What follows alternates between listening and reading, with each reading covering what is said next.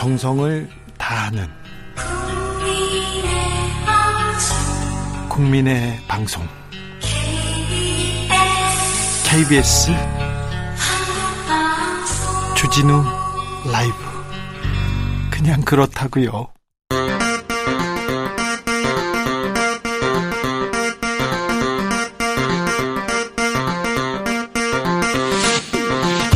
주진우 라이브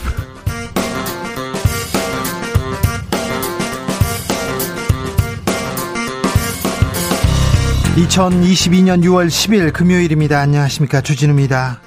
국민의힘에서는 석석대전, 이준석 대표와 정진석 의원의 설전 뜨겁습니다. 그런데 이번에는 친윤 의원들 사이에 갈등 시작됐습니다. 민들레 모임 출범을 놓고 윤핵관 대 윤핵관. 어우, 권성동 원내대표 맞겠다, 장제원 의원은 오해다, 이준석 대표는 사주죽이라고 지적했습니다.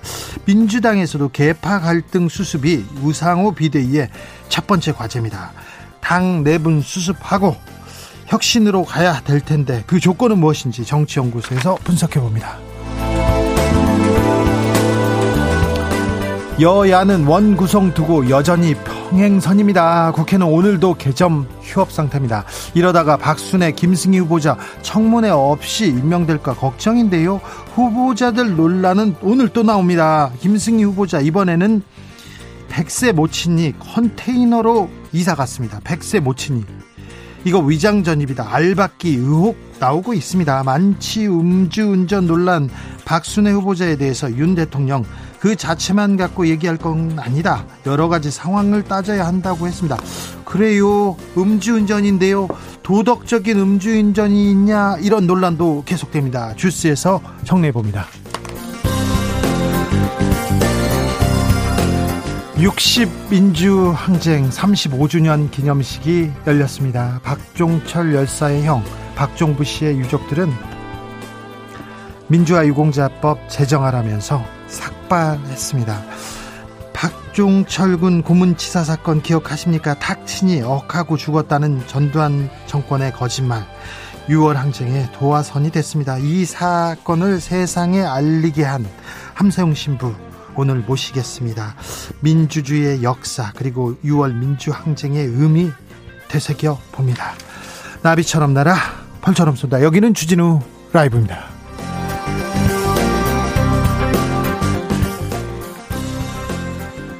오늘도 자중차에 겸손하고 진정, 진정성 있게 여러분과 함께 하겠습니다. 어느덧 유월 십일입니다. 육십 민주항쟁일인데요, 잘 모르시는 분들이 많습니다. 젊은 사람들은 몰라요 이렇게 얘기하는데, 천구백팔십칠 영화를 보시면 얼마나 우리가 민주주의를 향해서 승리의 역사가 있었는지 기억할 수 있습니다. 팔십칠년 그날 여러분은 어디에 계셨습니까? 그리고 오늘 이 땅의 민주주의를 생각해 봅니다. 오늘 민주주의는 뭐라고 생각하십니까? 민주주의를 위해서 무엇을 해야 할까요? 여러분의 이야기 들려주십시오. 샵 구칠삼공, 짧은 문자 오십원, 긴 문자는 백원이고요. 콩으로 보내시면 무료입니다. 그럼 주진우 라이브 시작하겠습니다.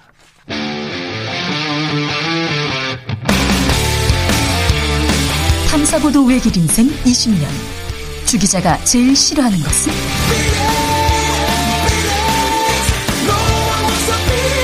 이 세상에서 비리와 부리가 사라지는 그날까지, 오늘도 흔들림 없이 주진우 라이브와 함께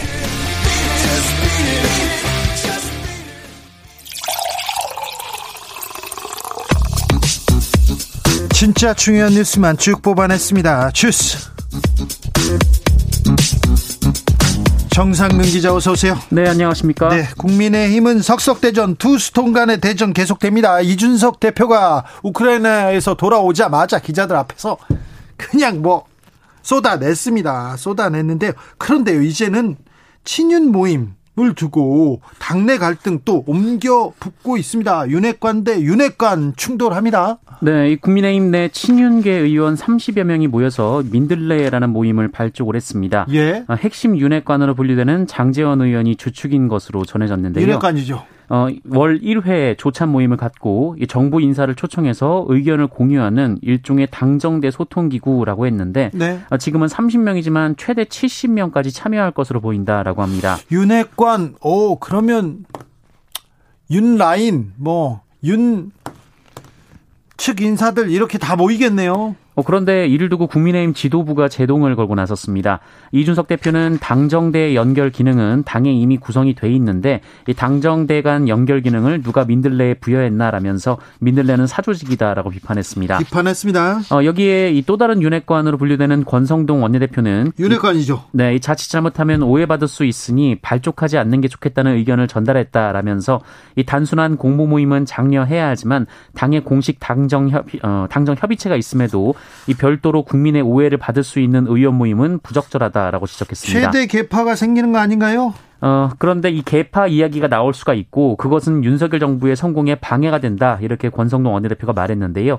어, 그러면서 이 당의 분열 의도가 있다면 앞장서서 막겠다라고 말했습니다. 윤핵관 권성동 의원 앞장서서 막겠다고 합니다. 그랬더니 장제원 의원 반발합니다. 장제원 의원은 오늘 연합뉴스와의 통화에서 그 모임은 국민의힘 의원이면 누구나 참여할 수 있는 오픈 플랫폼이라면서 민들레 모임이 당 분열을 일으킨다는 것은 이해가 안 된다라고 주장했습니다.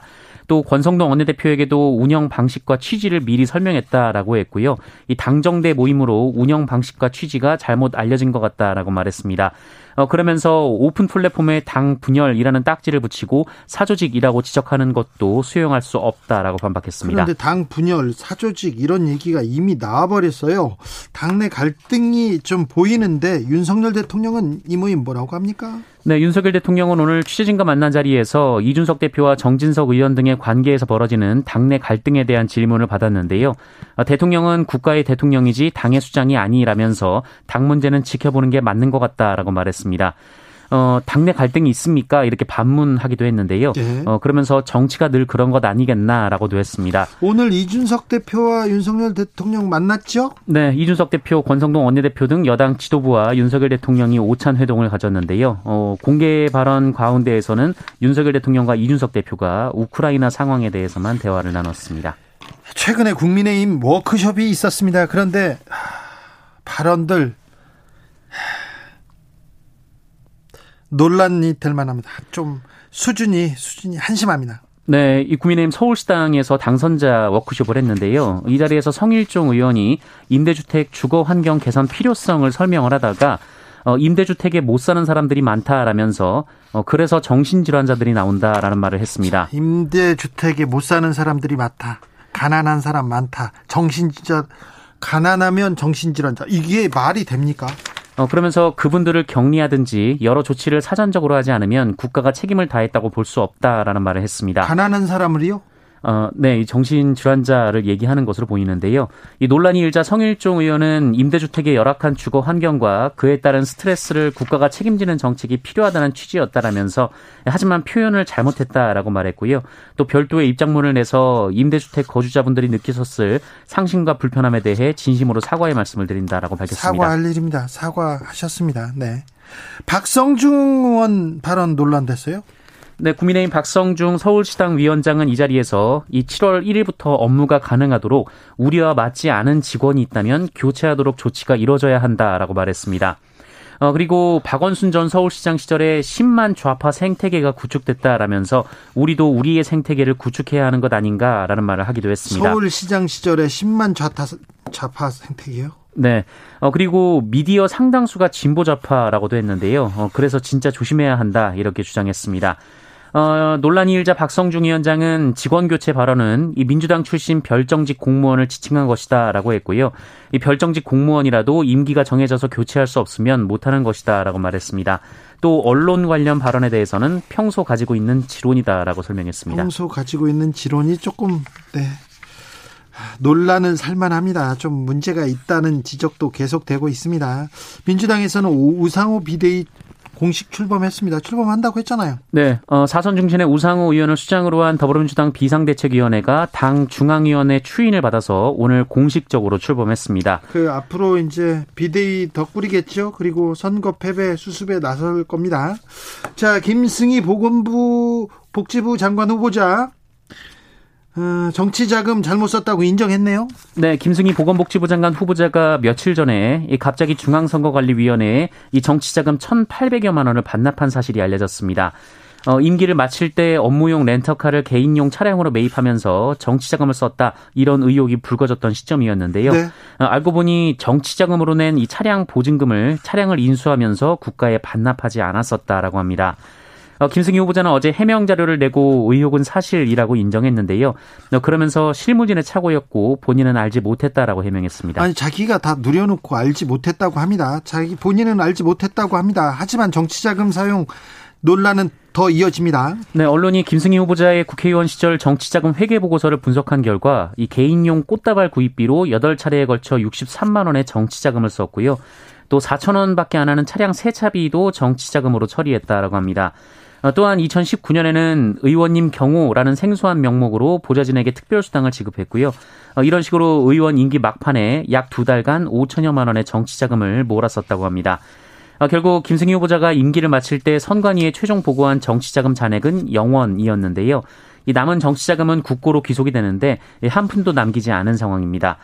이에 대해 김승희 후보자 측은 모든 정치자금은 집행 선관위의 사용 지침과 사례에 따라 집행했다라고 밝혔습니다. 선관위의 사용 지침과 전혀 다른데요. 무슨 지침에 따라서 사용했다고 하는지 이 문제 청문회에서 좀 꼼꼼하게 따져봐야 됩니다. 그런데 컨테이너로 도망친 백세 어머니 논란도 불거졌어요. 뭡니까? 네, 김승희 보건복지부 장관 후보자의 어머니가 이 신도시 개발 호재가 있는 곳에 미리 전입신고를 한 정황을 어제 제이티비씨가 보도했습니다. 어, 김승희 복지부 장관 후보자 어머니는 백세였던 지난해 유월 이 남양주 왕숙지구에 주거지 전입신고를 했는데요. 어, 제이티비씨가 직접 찾아가 보니 컨테이너 박스였다고 합니다. 어, 입구로 보이는 곳에 문은 잠겨 있었고 안에는 사람이 살고 있지 않았다라고 합니다. 어, 문제는 전입신고를 하고 두 달 뒤에 해당 지역이 삼 기 신도시의 지구계획 승인 발표가 됐다라는 건데요. 이 발표 계획을 알고 주거 이전비 등을 보상받기 위한 편법을 쓴 것 아니냐라는 지적이 나오고 있습니다. 지적이 나올 수밖에 없죠. 이 땅만 가지고 있는 것보다 주거지는 주거 이전비를 더 받기 때문에 이런 편법을 썼다라는 의혹인데요. 해당 컨테이너는 무허가 건축물이지만 일 년 이상 거주했을 경우 주거 이전비를 보상받을 수 있다라고 합니다. 어, 관련해서 김승희 후보자 측은 제이티비씨 측에 어, 모친의 개인정보는 알기 어렵고 후보자 검증과는 무관한 사안이다라고 밝혔다고 합니다. 아니요. 이런 거 검증하려고 청문회 여는 겁니다. 어떤 사람인지, 일을 잘할 건지, 도덕적으로 괜찮은지 이런 거 알, 알려고 청문회 엽니다. 후보자 검증하고 무관한 게 아닙니다.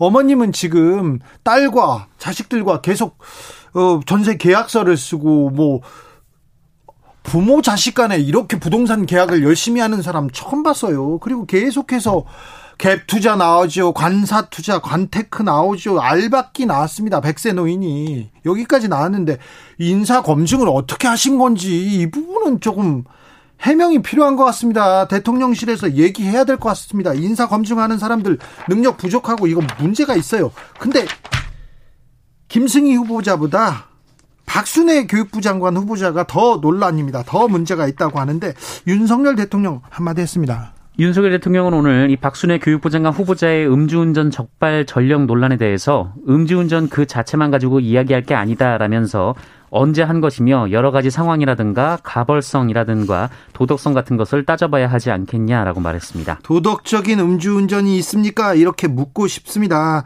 음주운전 그 자체를 가지고 얘기해야죠. 착한 음주운전이 있습니까?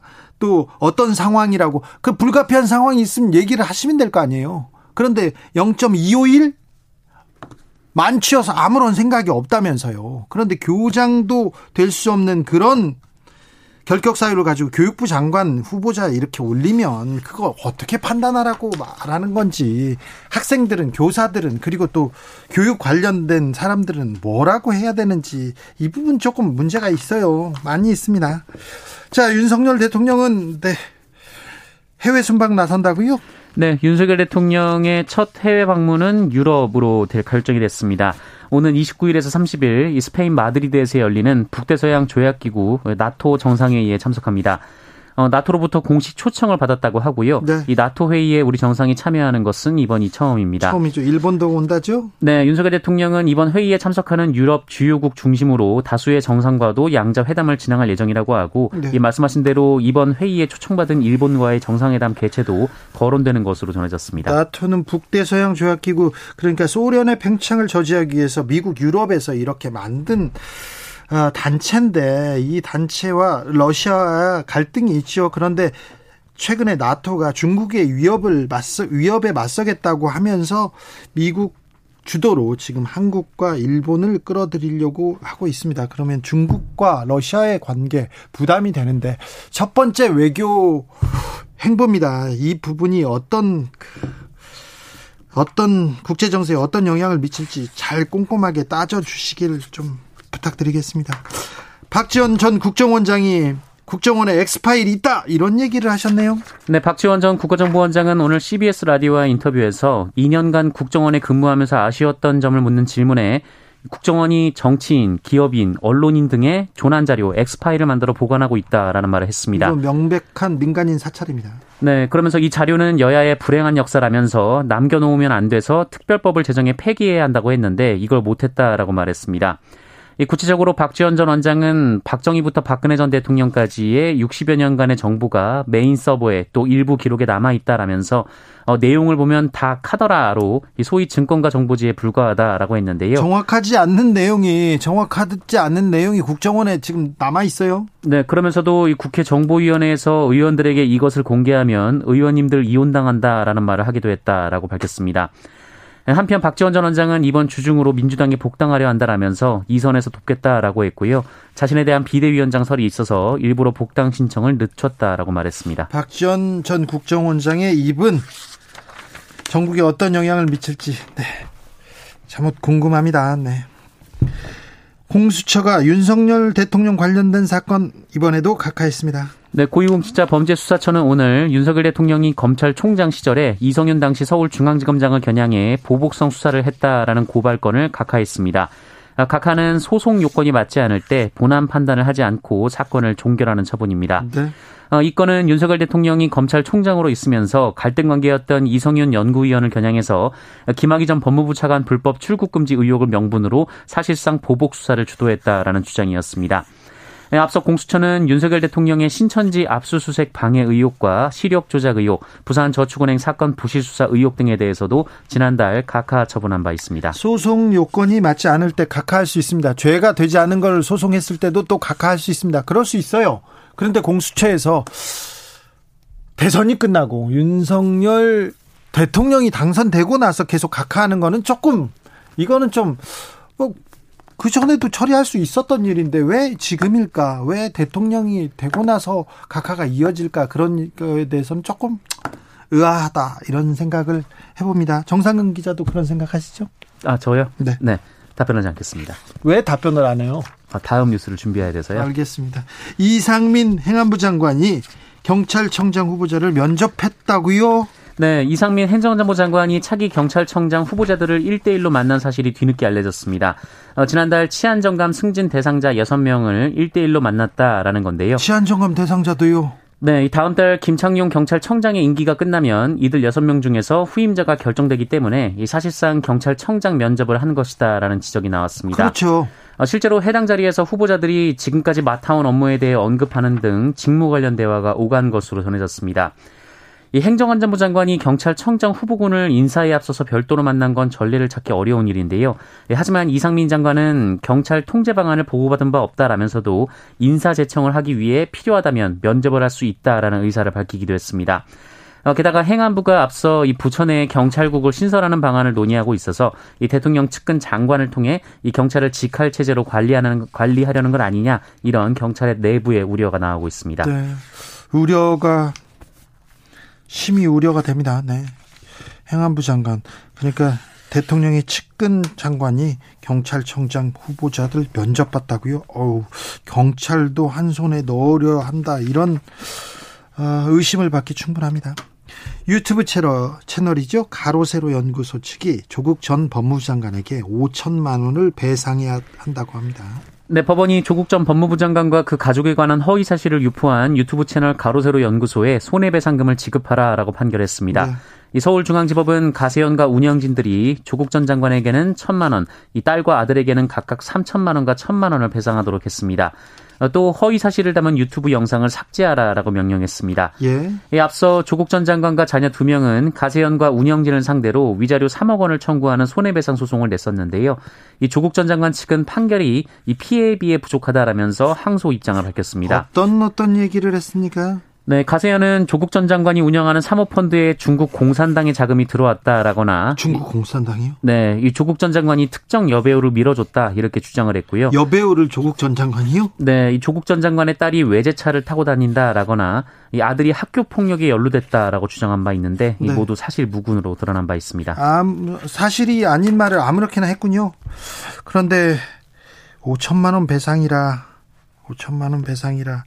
명예훼손 치고는 굉장히 많은 액수가 나오기는 했으나 이분들은 돈을 많이 번다면서요. 여기 돈을 많이, 이런 얘기를 사실이 아니지만 이렇게 뭐라고 해, 자극적인 얘기를 하면 할수록 돈이 많이 온다면서요. 그런데 이분들한테 오천만 원이라, 아, 판사님들 이런 부분도 조금 조금 고려하셔야 될 것 같습니다. 이런 사실 무근인 얘기를 하면서 돈을 많이 벌고 있는데요. 아주 작은 돈을 벌금으로 내거나 이렇게 어, 이렇게 배상하라고 하면 이분들이 그 돈을 두려워할까요? 무서워할까요? 그래서 아이고 안 하겠습니다 그렇게 얘기할까요? 네, 생각해 볼 대목입니다. 화물연대 파업 나흘, 나흘째 이어지고 있습니다. 네, 민주노총 공공운수노조 화물연대가 총파업에 돌입한 지 나흘째인 오늘 이 전국 곳곳에서 물류운송 차질과 함께 크고 작은 충돌이 이어지고 있습니다. 화물연대가 총파업을 시작한 지난 칠일부터 오늘 오전 일곱 시까지 업무방해 등 혐의를 받는 삼십여 명이 현행범으로 체포가 됐고요.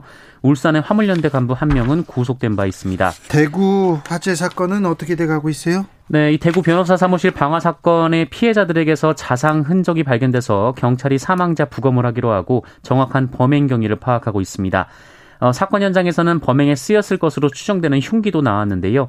어, 흉기 피해를 입은 사람은 변호사와 사무장인 남성 두 명이었습니다. 아, 남성 두 명은 먼저 흉기로 당하고 그다음에 또 화재가 있었군요. 네, 이 방화로 인한 사망이 우선인지 자상이 직접 사인인지 이 그 그 네, 관련돼서 이 부검을 통해서 네, 확인하기로 했습니다. 네. 숨진 용의자는 민사소송을 했다가 패소했다고 합니다. 거기에 불만을 갖고 이렇게 불을 저지른 걸로 보고 경찰에서 수사하고 있습니다. 코로나 상황 살펴볼까요? 네, 오늘 코로나십구 신규 확진자 수는 구천삼백십오 명입니다. 구천 명대입니다. 네, 어제보다 이천팔백여 명 정도 감소하면서 사흘 만에 다시 만 명대 확진자를 기록했고요. 예. 위중증 환자는 백칠 명, 사망자는 십팔 명입니다. 주스 정상근 기자 감사합니다. 고맙습니다. 여러분이 기억하는 유월 민주항쟁 그리고 민주주의에 대한 의견 받아보고 있습니다. 팔구구삼 님께서 저는 그때 신촌에 살던 국민학생이었습니다. 대학생들이 매일 시위하는 모습 보면서 비난하기도 했습니다. 그럴 수밖에요. 언론에서는 뭐 폭도들이라고 얘기했고 불순분자들이라고 얘기했으니까요. 하지만 나이가 들어서 그들이 왜 이렇게 처절하게 투쟁했는지 알게 된 지금, 그분들의 희생으로 우리 민주주의가, 우리가 민주주의를 누리고 있어서 너무 감사하게 생각하고 있습니다. 이 민주주의가 퇴색되지 않기를 바랍니다. 박상원님께서는 저는 서울에서 대학생활을 했던 칠, 팔 학번입니다. 시위가 절정에 달했던 날 집에 가지 못하고 학교에서 준비한 빵과 우유로 저녁을 해결하고 중앙 도서관에서 잠을 잤던 그때, 그 역사적인 날 눈에 선합니다. 최성환님, 저는 팔십칠년도에 초등학교 삼 학년이어서 기억나는 건 없지만요, 민주주의는 나와 의견이 달라도 틀리다고 생각하지 않고 다름을 인정해 주는 것이라고 생각합니다. 제발 다른 소리에도 귀를 기울여 주세요. 이렇게 얘기합니다. 엽서 받고 싶습니다 님께서는 팔십칠년 오토바이를 타고 연대 앞 지나갈 때 체류탄 때문에 눈물 콧물 너무 힘들었어요. 이렇게 얘기하시고요. 김성수님은 팔십육년 대학을 졸업하고 대전에서 직장 다니느라고 팔십칠년 유월 항쟁에 대해서 소식을 잘 듣지 못했습니다. 서울과는 거리가 있어서 시위에 참여하지 못해 마음의 빚으로 살아가고 있습니다. 아, 민주화가 이루어진 건 천만 다행입니다. 이렇게 말씀하셨습니다. 교통정보센터 다녀오겠습니다. 정현정 씨.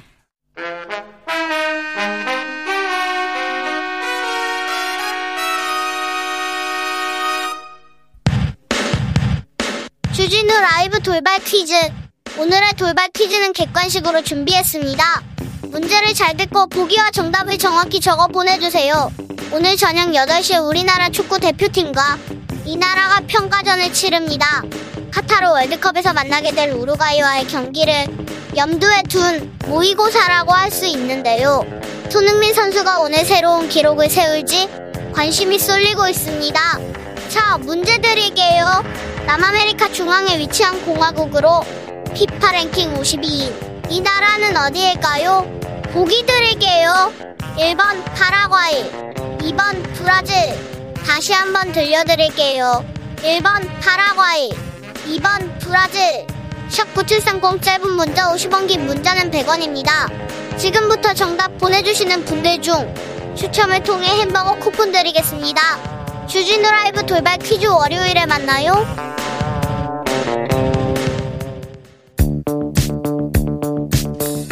대한민국 정치의 새로운 백 년을 준비한다. 이십일 세기형 국회 싱크탱크 정치연구소. 정치권에 보내는 고급진 정치 컨설팅, 오늘도 뜨겁게 분석해봅니다. 최영일 평론가, 어서 오세요. 안녕하세요. 엄경원, 엄경영 시대정신연구소장, 어서 오세요. 네, 안녕하세요. 네. 와, 이게 이름이 너무 멋있는 거 아니에요? 엄경영. 시대정신연구소? 혹시 이름도 경영이에요. 아. 혹시 삼 대 경영이라고 들어보셨어요? 삼 대 경영. 네. 허경영. 네. 네. 최경영. 아, 아침 최강시사 최경영과. 네. 네. 삼 대 경영. 허경영이 맨 먼저 나옵니까? 네. 가나다 순으로 해야죠. 네. 자. 지방선거 열흘이 지났습니다. 네.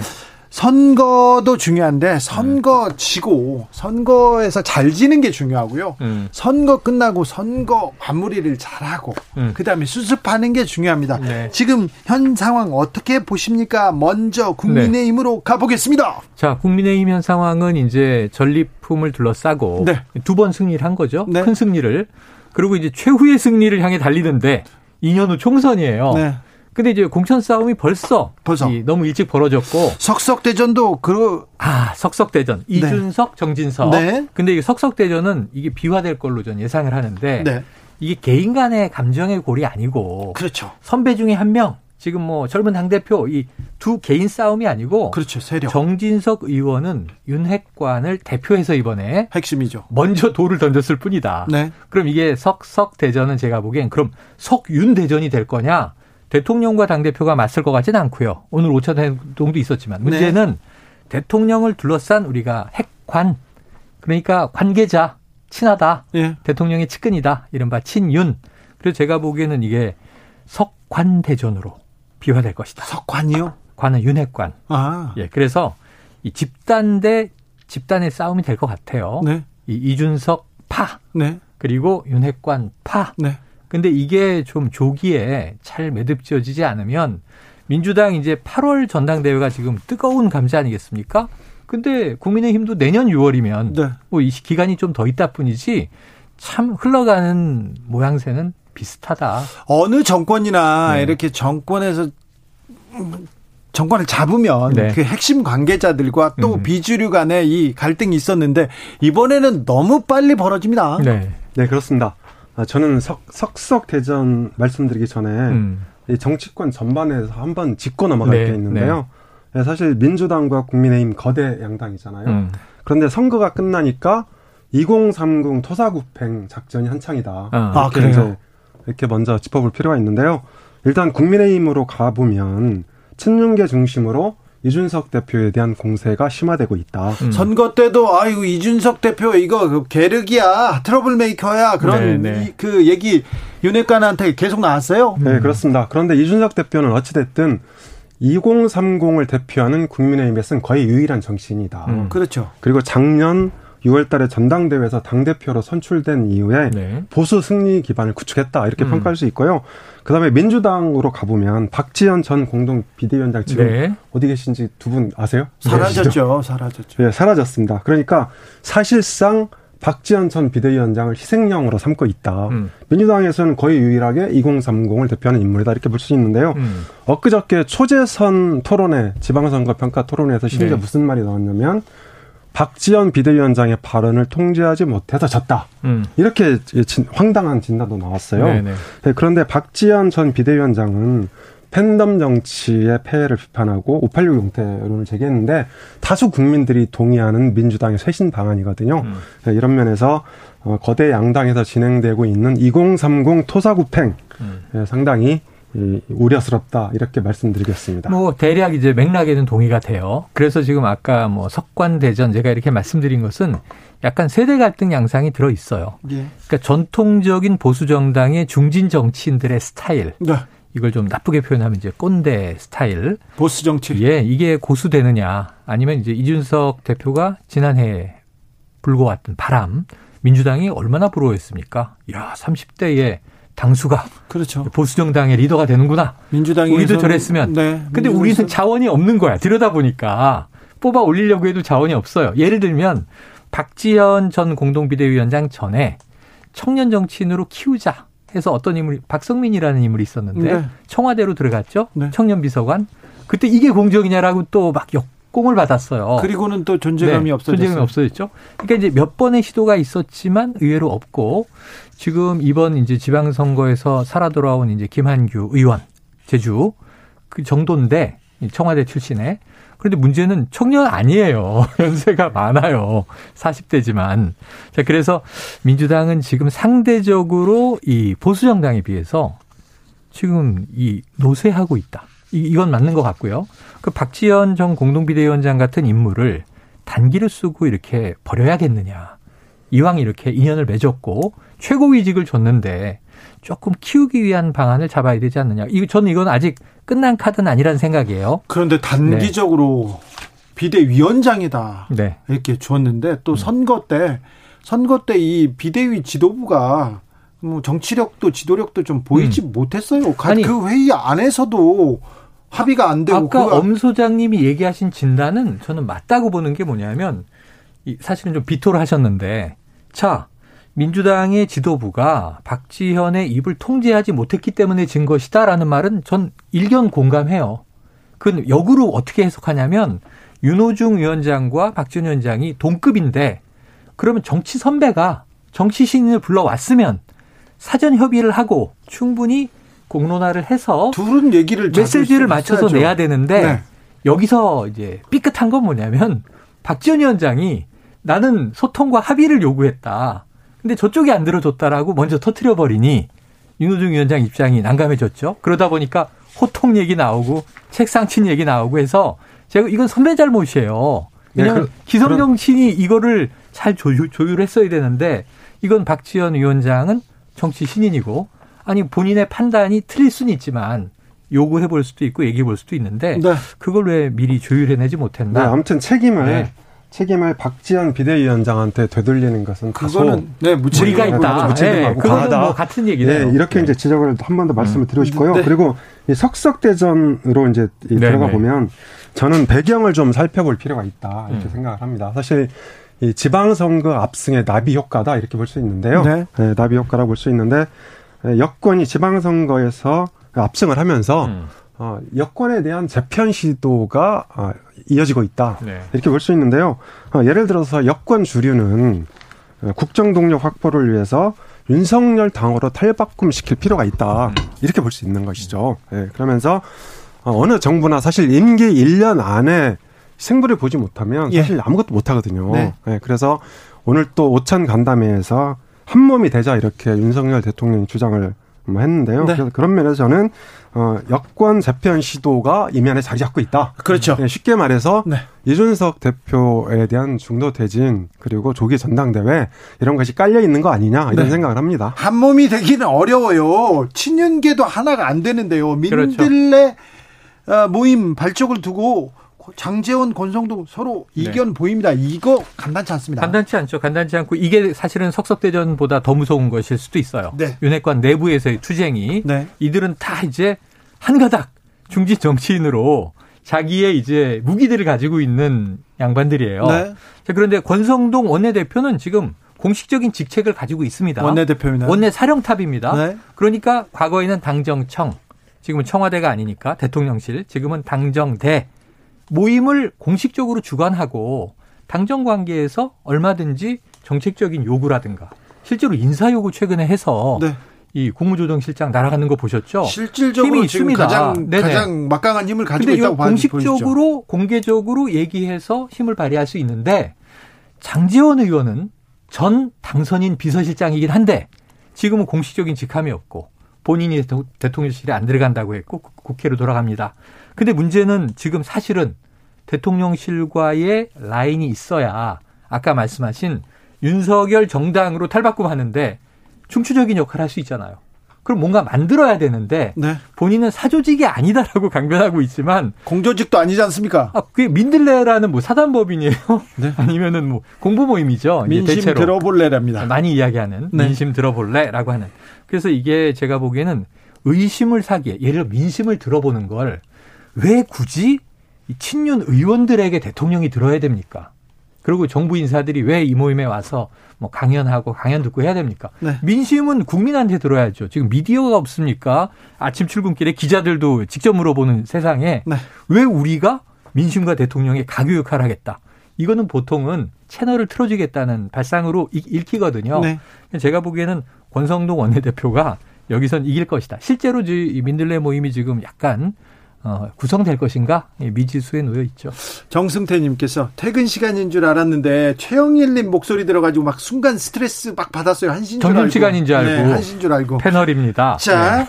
음, 오사공오님 정치 초년생이라면 박지현 전 비대위원장의 신중함이 좀 더 요구되었어야 한다고 생각합니다. 이런 얘기도 하고요. 음. 오공팔이님께서 여야 모두 세대교체 필요합니다. 기득권 꼰대 정신 버려야 합니다. 이렇게 얘기하는데 그런데요.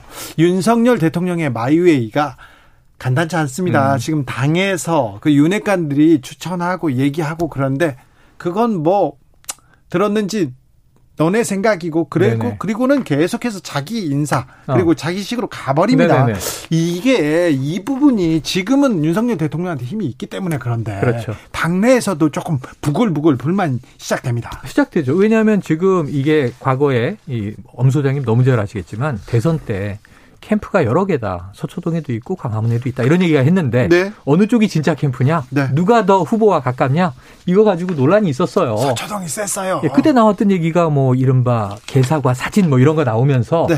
누구냐? 뭐 이런 얘기 등등 나왔는데 말씀하신 대로 서초동이 더 가깝다라고 네. 하는 이제 관계자나 네. 언론 쪽의 얘기가 힘이 더 실렸었죠. 예. 근데 지금 보니까 인사가 그런 게 정치인 출신과 검찰 출신 그 중간에 교집합도 있어요. 몇 명 얘기한 네. 검사 출신인데 정치인이었던 인물도 끼어 있어요. 그런데 예. 이런 인물을 검사 출신으로 보는 건 무리가 아니냐는 게 윤석열 대통령과 권성동 원내대표의 공통된 시각이에요. 그런데 판사 출신으로도 볼 수 없잖아요. 그러니까 법률가라고 대통령은 네. 이렇게 포장을 그렇죠. 했고 그리고 이 권성동 대표는 아이고 검사를 진행 기간보다 정치인 이십 년 하고 십 년 이십 년 됐어. 삼선 사선 했는데 근데 예. 검사 출신으로 옵니까? 근데 예를 들면 우리가 프로필 볼 때 서오남 뭐 서울대 출신의 오십 대 남성 그럴 때 대학 학력 출신이 사라지지 않잖아요. 이 뭐 졸업하고 네. 오십 년 지났다고. 그래서 네, 저, 그렇게 네. 분류하는 것은 어쩔 수가 없는 것으로 받아들이셔야 되는데 네, 그것도 부정하기 어렵다. 인정하기 쉽지 않아요. 네, 최 평론가 말씀도 네. 일리가 있는데요. 음. 제가 보기에 윤석열 정부는 사실상 연착륙에 성공하고 있다. 하고 이렇게, 있다. 네, 이렇게 음. 생각을 합니다. 당초에 영선 대통령에 대한 우려가 굉장히 많았잖아요. 네. 네, 그런데 한 달 지나면서 이런 우려들이 상당 부분 해소됐고 용산 집무실 이전과 같은 긍정적인 효과도 나타나고 있다 이렇게 음. 볼 수 있을 것 같고요. 다만 말씀하신 대로 내각과 이 대통령실 참모 인선에 대한 잡음은 좀 있죠. 그런데 음. 최근에 여성 장관들 물론 이제 이 청문회 과정에서 음. 논란이 좀 될 것 같긴 한데요. 네. 이 순발력과 학습 효과가 상당히 빠르다 이런 점도 인정을 해야 될 것 같고요. 음. 예, 그리고 사실 윤석열 대통령이 한동훈 법무장관, 음. 이상민 행안장관 그리고 이, 이북현 금감원장 이런 사람, 예, 이런 사람들을 사람들. 사정 라인에 임명한 것은 메시지가 분명하다. 음. 그것은 여야 정치권에 대한 사정 드라이브 적폐 청산을 선언한 것이라고 저는 보거든요. 그런데 음. 예를 들어서 정치 보복으로 좀 과하게 흐른다면 문제가 됐지만 음. 되겠지만 이것을 절제하는 선에서 어느 정도 잘못을 바로 잡는 것은 새로운 정부의 숙명이다.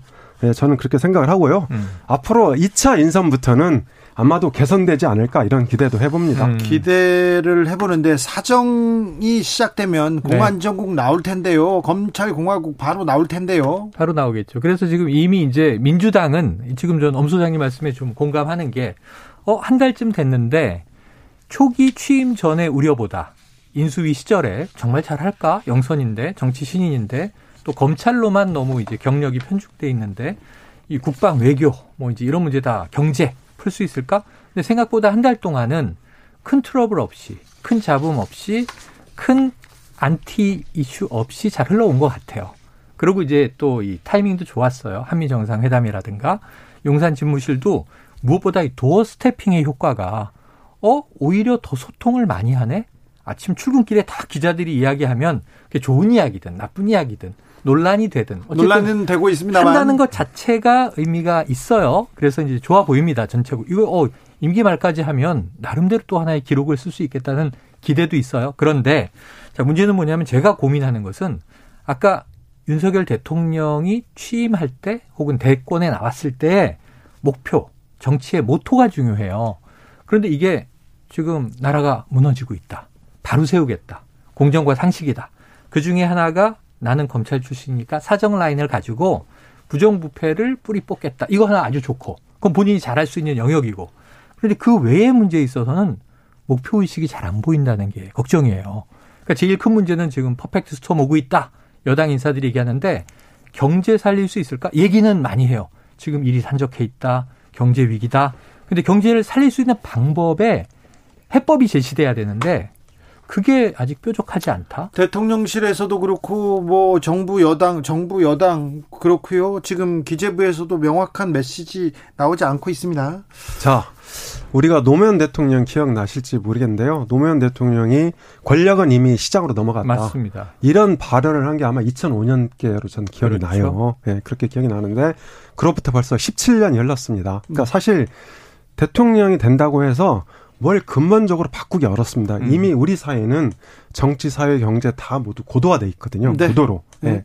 그런 면에서 저는 윤석열 대통령도 마찬가지고 그 전에 문재인 대통령도 우리가 음. 딱히 성과가 뭐냐 이렇게 물어보면 내놓을 게 있습니까? 별로 음. 없습니다.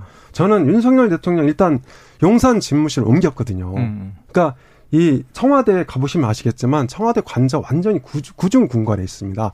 산기슭에 자리 잡고 있는데 거기 들어가서 앉아 있으면 없는 병도 생길 정도거든요. 그래서 아니, 지금 거기 간다고 해서 병이 생기나요? 그리고 윤석열 대통령이 지금 이제 출퇴근하고 일부 시민이 불편하기도 하는데요. 네. 저는 이렇게 많이 노출이 되고 왔다 갔다 하고 이래야 된다고 봅니다. 그래야 음. 조금이라도 이 민생을 알고 국민들의 삶을 알고 음. 또 대통령도 그걸 통해서 스스로 변하고 이게 가능하다고 생각을 하거든요. 어, 이육공육 님 집무실 용산 이전 오염된 용산 부지 개방 집무실 출근 시민 교통체증 등 부정적인 것만 있는 것 같은데 긍정적인 부분이 무엇인가요? 이렇게 물어봅니다. 어, 용산 집무실이 성과라고 하셨는데 좀 긍정적으로 영향을 미치고 있다고 네. 보십니까? 네 그렇습니다. 첫 번째로는 방금 말씀드린 대로 일단 소통 측면에서 굉장히 대통령한테 많은 그런 기회를 준다. 네. 아, 이게 있고요. 두 번째로는 사실 지금 청와대 부지는 대한민국에서 가장 이 훌륭한 공원 자원입니다. 거긴 정말 예전에 경제단체에서 수조원어치 경제 효과가 있다고 그랬는데요. 실제로 이 경복궁하고 청와대하고 뒤에 북악산, 인왕산까지 이어지는 이 공원 자원은 전 세계에 내놔도 빠지지 않는다. 그래서 최근에 이 관람 전쟁이 벌어지고 있잖아요. 그런 면에서 효과도 있다. 음. 이렇게 네. 생각을 합니다. 저는 그건 한 달짜리로는 인정하고 예. 저 이, 이건 지켜볼 문제다. 네. 집무실에는 지금 부정적인 부분과 긍정적인 부분이 섞여 있는데 네. 한 달인데 지금 집무실이 아직 완공도 안 됐잖아요. 네. 오 층은 이제 여사용으로 쓰겠다. 전용은 아니다. 네. 이제 이 층으로 온다. 근데 지금 다누림 건설이라고 지금 여러 가지 문제들이 좀 있어서 네. 이런 것들은 좀 이 플러스 마이너스 효과는 지켜보고 보지요. 이거는 국정에서 아주 지엽적인 문제다. 네네. 용산 네. 집무실 이전이 뭐 중요한 메시지인 거는 분명한데 음. 이 정부의 성과가 되고 성패를 가릴 그런 문제는 아닌 것 같습니다. 네네. 그리고 국방부나 합참의 이동, 연쇄 이동도 있으니 거기까지 하고요. 자, 박지원 전 국정원장이 이런 얘기합니다. 네. 지금 민주당 삼 연패하고 있는데 네. 사 연패의 길로 가고 있다. 민주당으로 가보겠습니다. 민주당은 어떻습니까? 아, 민주당 지금 일단은 뭐 오늘 이제 우상호 혁신비대위가 출범했으니까 네. 그런데 이 혁신비대위가 큰 의미가 없는 것이 결국은 팔월, 팔월 전당대회를 준비하는 관리형 비대위일 수밖에 없어요. 예. 그러니까 이게 대선 패인, 뭐 지방선거 패인 여러 가지를 다 민심을 모아낸다고 해도 매우 짧게 요약본이 나올 수밖에 없고 백서 수준의 충분히 탄탄한 내용이 분석되기도 어렵고, 그리고 이제 전당대회 준비인데 핵심은 룰이죠. 네. 아까 이제 여당 내에서도 권력 다툼에 내년 공천권을 어디가 줄 것인가에 이제 피튀기는 싸움인 것처럼 지금 경제와 민생은 없어요? 똑같은데 민주당은 더 급해요. 룰을 지금 빨리 정해야 돼요. 근데 룰은 국민의힘이 훨씬 더 진화돼 있어요. 참 거꾸로운 게, 그러니까 민주당 내부의 의원들이 그런 얘기를 스스로 하는 거죠. 우리는 폐쇄형 시스템이다. 이 룰이 민심을 받아들이기 어렵게 너무 당심 중심으로 돼 있다. 대의원, 권리당원, 그리고 민심 반영하는 비율들이 지금 국민의힘만도 훨씬 못하다. 국민의힘은 그동안 공천개혁을, 공천 룰을 개혁해왔다고 인정을 하는 얘기들을 스스로 털어놓고 있어요. 그렇게 보면 우상호 비대위원장 당장 고민입니다. 룰을 바꾸긴 바꿔야 될 텐데 어떻게 어디까지 할 수 있을지. 네. 내부 반론도 있을 거고. 엄수장님. 네, 저는 룰보다 먼저 정말 우상호 비대위가 혁신 비대위냐, 음. 이걸 한번 따져볼 필요가 있다. 그러니까 사실 민주당의 고질적인 문제는 여러 언론에서도 지적하고 있듯이 첫 번째 팬덤 정치 폐해고, 음. 두 번째 오팔육들이 이, 이 횡행을 일삼았다. 이 두 가지거든요. 음. 이 두 가지인데, 자, 이 오팔육 맏형격인 우상호 비대위 체제가 들어섰고요. 음. 이 박형, 박홍근 원내대표가 당연적으로 비대위에 참여합니다. 네. 박홍근 원내대표는 이재명 의원의 칠 인방의 일원으로 알려져 있고, 네. 그리고 지난번에 책임도 안 지고 원내대표 당선했잖아요. 음. 그리고 이번에도 여전히 두루뭉술 음. 책임을 넘어가고 비대위에 당연적으로 참여했다. 이게 무슨 혁신 비대위입니까? 음. 저는 잘못하면 이재명 전당대회 출마 이 비단자락을 깔아주고 이재명만 빼고 다 바꾸자. 음. 이런 허망한 결론을 낼 수도 있다. 음. 이런 우려가 듭니다. 그리고 전당대회 룰 문제는 이제 두 가지가 핵심 네네. 쟁점이죠. 하나는 권리당원 육 개월을 인정할 거냐. 예를 네. 들어서 갯다를 권리당원에 편입할 거냐 말 거냐. 이게 첫 번째 쟁점이고요. 네. 네, 두 번째는 대의원 비중이 사십오 퍼센트인데 네. 이걸 줄이자. 왜냐하면 네. 지역위원장이나 현역 의원 영향력이 크기 때문에. 그렇죠. 이런 논란이 같으니까. 있는데요. 제가 보기에 이 집 전대 얼마 앞두고 한 한 달 반? 네. 뭐 두 달 이렇게 남았는데요. 그 그렇게 짧은 시간 안에 룰을 바꾸긴 어렵다. 음. 근데 관례가 있습니다. 지난 경기도지사 선거 때도 룰을 변경하자 이런 주장이 나왔었어요. 네. 근데 결국은 관례대로 했습니다. 기존 네. 룰대로. 음. 네. 네.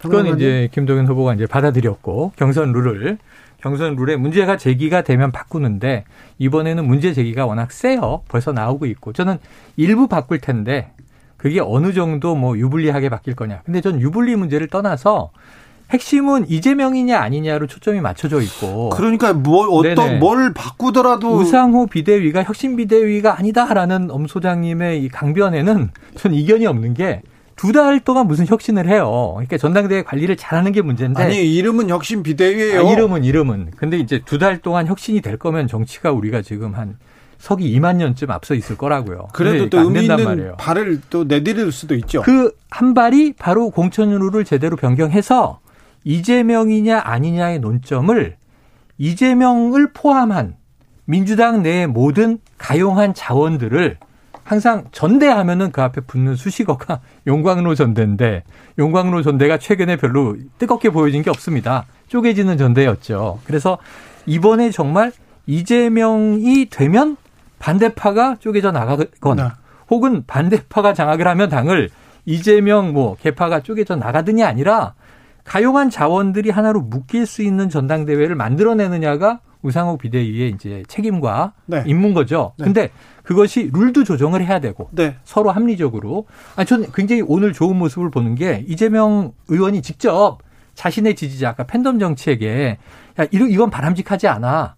그랬더니 이 저 홍영표 의원에게 사과하죠, 바로. 가서. 예, 굉장히 이제 부적절한 네. 비하를 했던 사람이 찾아가서 사과를 해. 네. 이런 모습들이 자꾸 나타나면 좀 역기능이 줄어들고 순기능이 살 수 있는데, 전 팬덤 정치가 노사모가 시작됐을 때는 자, 우리의 적에게도 욕은 하지 마라. 내부에서는 싸우지 마라. 이런 룰이 굉장히 잘 지켜졌었거든요. 그러니까 이게 우리가 악플과 선플 얘기할 때 선플이 우선되는 팬덤 문화를 재창출해낼 수 있으면 팬덤 정치의 폐해가 팬덤 정치의 미덕으로 바뀔 수도 있다. 이런 게 굉장히 중요한 정치 문화의 변화, 시도다. 근데 지금 조금 나타나서 네. 안 되는 건 아니겠구나 하는 생각도 있어요. 자, 마지막으로. 경제정책을 뭐 어떻게 펴는지는 잘 모르겠습니다만 사면은 할 것 같습니다. 이재용 삼성전자 부회장 사면하고 이명박 전 대통령도 사면을 할 것 같은데 사면이 정치권에 어떤 영향을 미칠까요? 짧게. 아주 짧게. 저는 사면보다 지금 이 아리백이 저번에 대선 때 화제됐던 거 아시죠? 네. 오늘 조선일보 보고 어 이거 큰일인데 했는데 반도체 수출이 우리나라 지금 십구 퍼센트 이제 호조면서 이번 달은 경상 적자예요. 그런데 이제 우리 수출을 끌고 있는데 아리백 대응 안 하면, 환경 문제 대응 안 하면 반도체 수출 삼십 퍼센트가 무너진다는 거예요. 네.